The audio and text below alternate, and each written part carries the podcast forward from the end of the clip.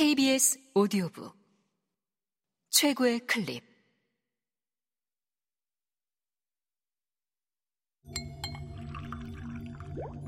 KBS 오디오북.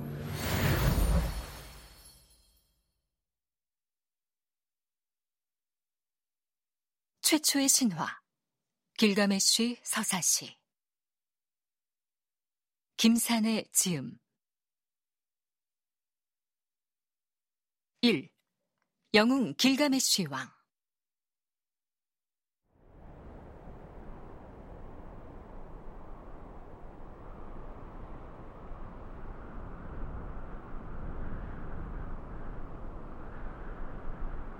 광활한 땅 위에 있는 모든 지혜의 정수를 본 자가 있었다. 모든 것을 알고 있었고 모든 것을 경험했으므로 모든 것에 능통했던 자가 있었다. 지혜는 망토처럼 그에게 붙어 다녔기에 그의 삶은 지극히 조화로웠다. 그는 신들만의 숨겨진 비밀을 알았고 그 신비로운 베일을 벗겨냈으며 홍수 이전에 있었던 사연을 일러주었다. 그는 머나먼 여행길을 다녀와 매우 지쳐 있었으나 평온히 찾아들었다.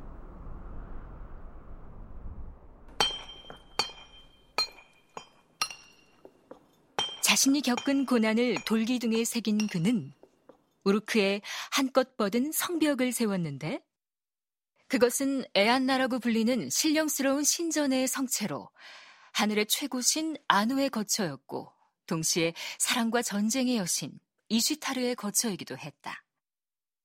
자, 지금이라도 어서 그곳을 보라.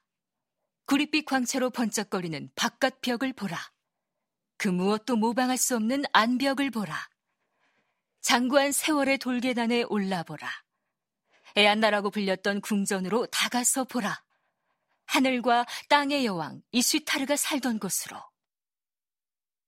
훗날 어떤 왕도 그런 업적을 이룰 수 없었다. 성벽에 올라 우르크로 들어가서 거닐어 보라. 진정 그곳을 거닐어 보라. 토대를 살펴보고 석공수를 눈여겨보라. 가마로 구워낸 벽돌이 아니던가. 정말 훌륭하지 않은가? 일곱 현인들이 그 기초를 세웠노라. 일평방마일은 도시며, 일평방마일은 대추 야자나무 숲 우거진 정원이며, 일평방마일은 점토 채석지며, 0.5평방마일은 이시타르 신전이 점하고 있으니, 우르크의 규모는 3.5평방마일이로다. 백향목으로 만들어진 토판 상자를 찾아라. 그리고 열어보라.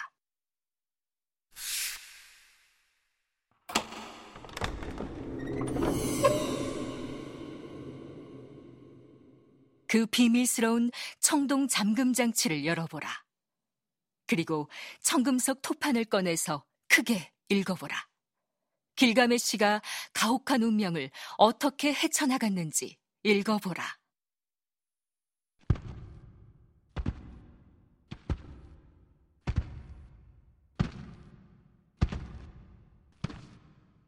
모든 왕을 압도할 정도로 거대한 풍모를 지닌 그는 우르크의 영웅이며 사납게 머리뿔로 받아버리는 황소로 앞쪽에서는 선봉장이며 뒤쪽에서는 동료들을 도와주며 행분한 자다. 강력한 방패막이로 병사들의 보호자다.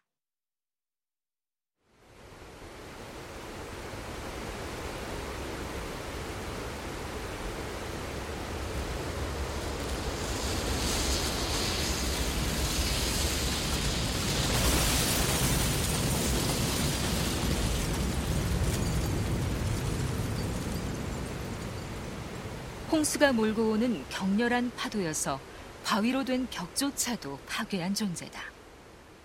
루갈반다의 자손인 길가메쉬는 최고의 힘을 지니고 있으며 존경받는 야생 암수의 여신 닌순의 아들로 참으로 경이롭다. 그는 산길을 연자며 아래 우물을 파낸 자다. 바다를 건너 넓디 넓은 대양을 횡단해 태양이 뜨는 곳으로 여행한 자다. 영생을 찾기 위해 세상 끄트머리를 탐험한 자다. 오로지 그의 힘 하나만으로 멀리 있는 자, 우트나 피쉬팀을 만난 자다. 홍수가 휩쓸어버린 신성한 곳들을 되돌려 놓은 자다.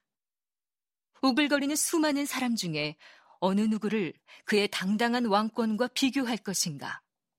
어느 누가 길가메쉬처럼 짐이야말로 진정한 왕이다 라고 말할 것인가? 이 세상에 태어난 바로 그날부터 그의 이름은 길가메쉬였다. 3분의 2는 신이었고 3분의 1은 인간이었다. 그를 구원해낸 건 위대한 여신 아루르였고 그를 완성한 건 창조자 누딘무드였다. 신들은 길가메시에게 완벽한 신체를 주었다. 태양의 신 샤마시는 아름다움을 주었고 폭풍의 신 아다드는 용맹스러움을 주었기에 그는 모든 다른 일을 능가했다.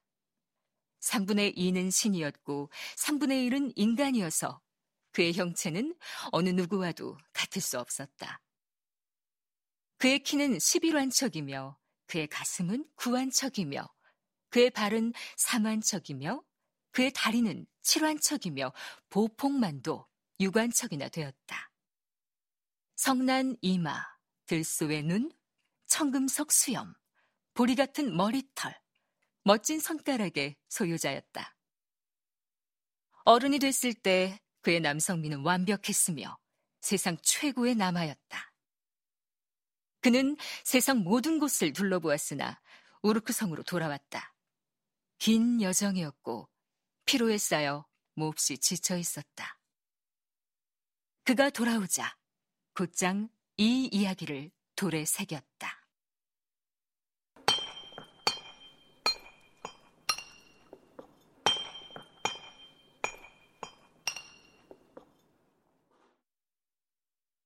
이 엔키드의 창조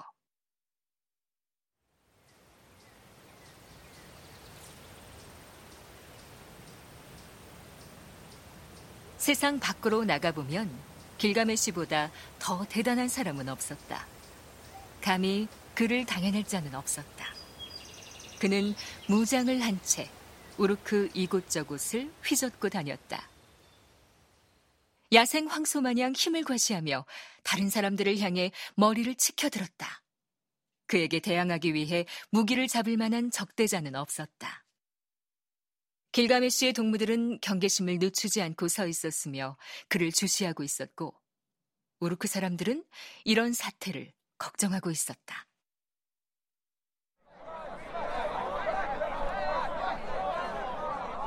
길가메시, 소란스러운 길가메시, 거만한 길가메시.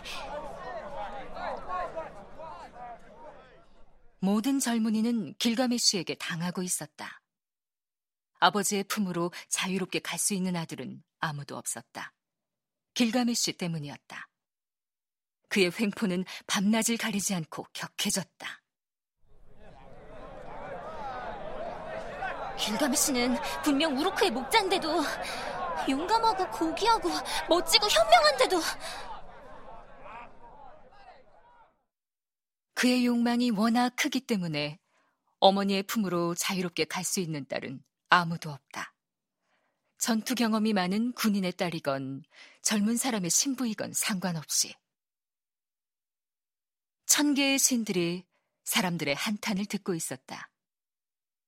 그래서 천신들은 가장 위대한 신이며 우르크의 주님인 아누에게 호소했다.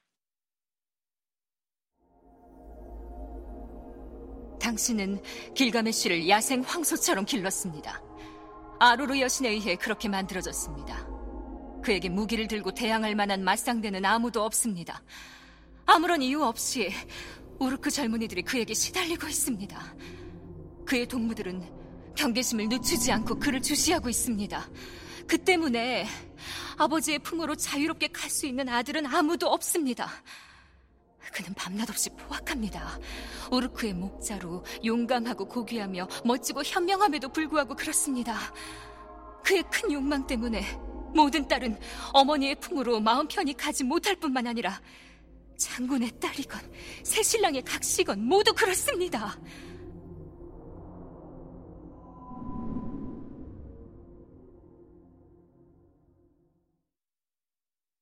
위대한 신 아누가 이런 탄식을 듣고 있을 때 모든 신이 창조의 여신 아루르를 불러 외쳤다.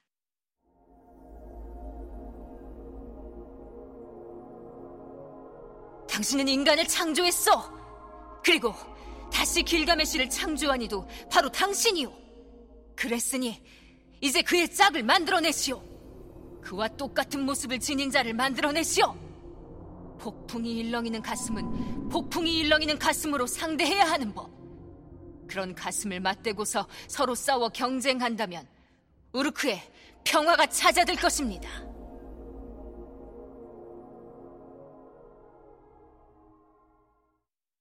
아루루 여신은 신들의 말을 듣고 있다가 위대한 천개의 신 아누가 생각해낸 형상을 마음속으로 만들고 있었다. 아루루는 손을 물에 넣어 씻고서 차를글 떼어낸 후 그것을 대초원에 뿌렸다. 거기에서 용감무쌍한 엔키두가 창조됐다. 그는 침묵하는 전쟁의 신 니누르타처럼 매우 강했다. 몸통은 온통 털로 덮여 있었고 여인처럼 머리칼은 길었는데 마치 국물의 여신 니사바의 머리칼처럼 흘러내려 소의 몸 같은 그의 신체 위를 덮고 있었다. 그는 문명화된 땅에 대해서는 아무것도 모르고 있었다. 엔키두는 동물의 수호신 슈무칸처럼 털로 덮여 있었고 영양들과 함께 언덕에서 풀을 뜯고 있었고 다른 야생동물들과 무릉덩이 옆에 있었다. 그는 무릉덩이를 정말 좋아했다. 그의 동물 친구들처럼 그곳에 가면 갈증을 해소할 수 있었으니까.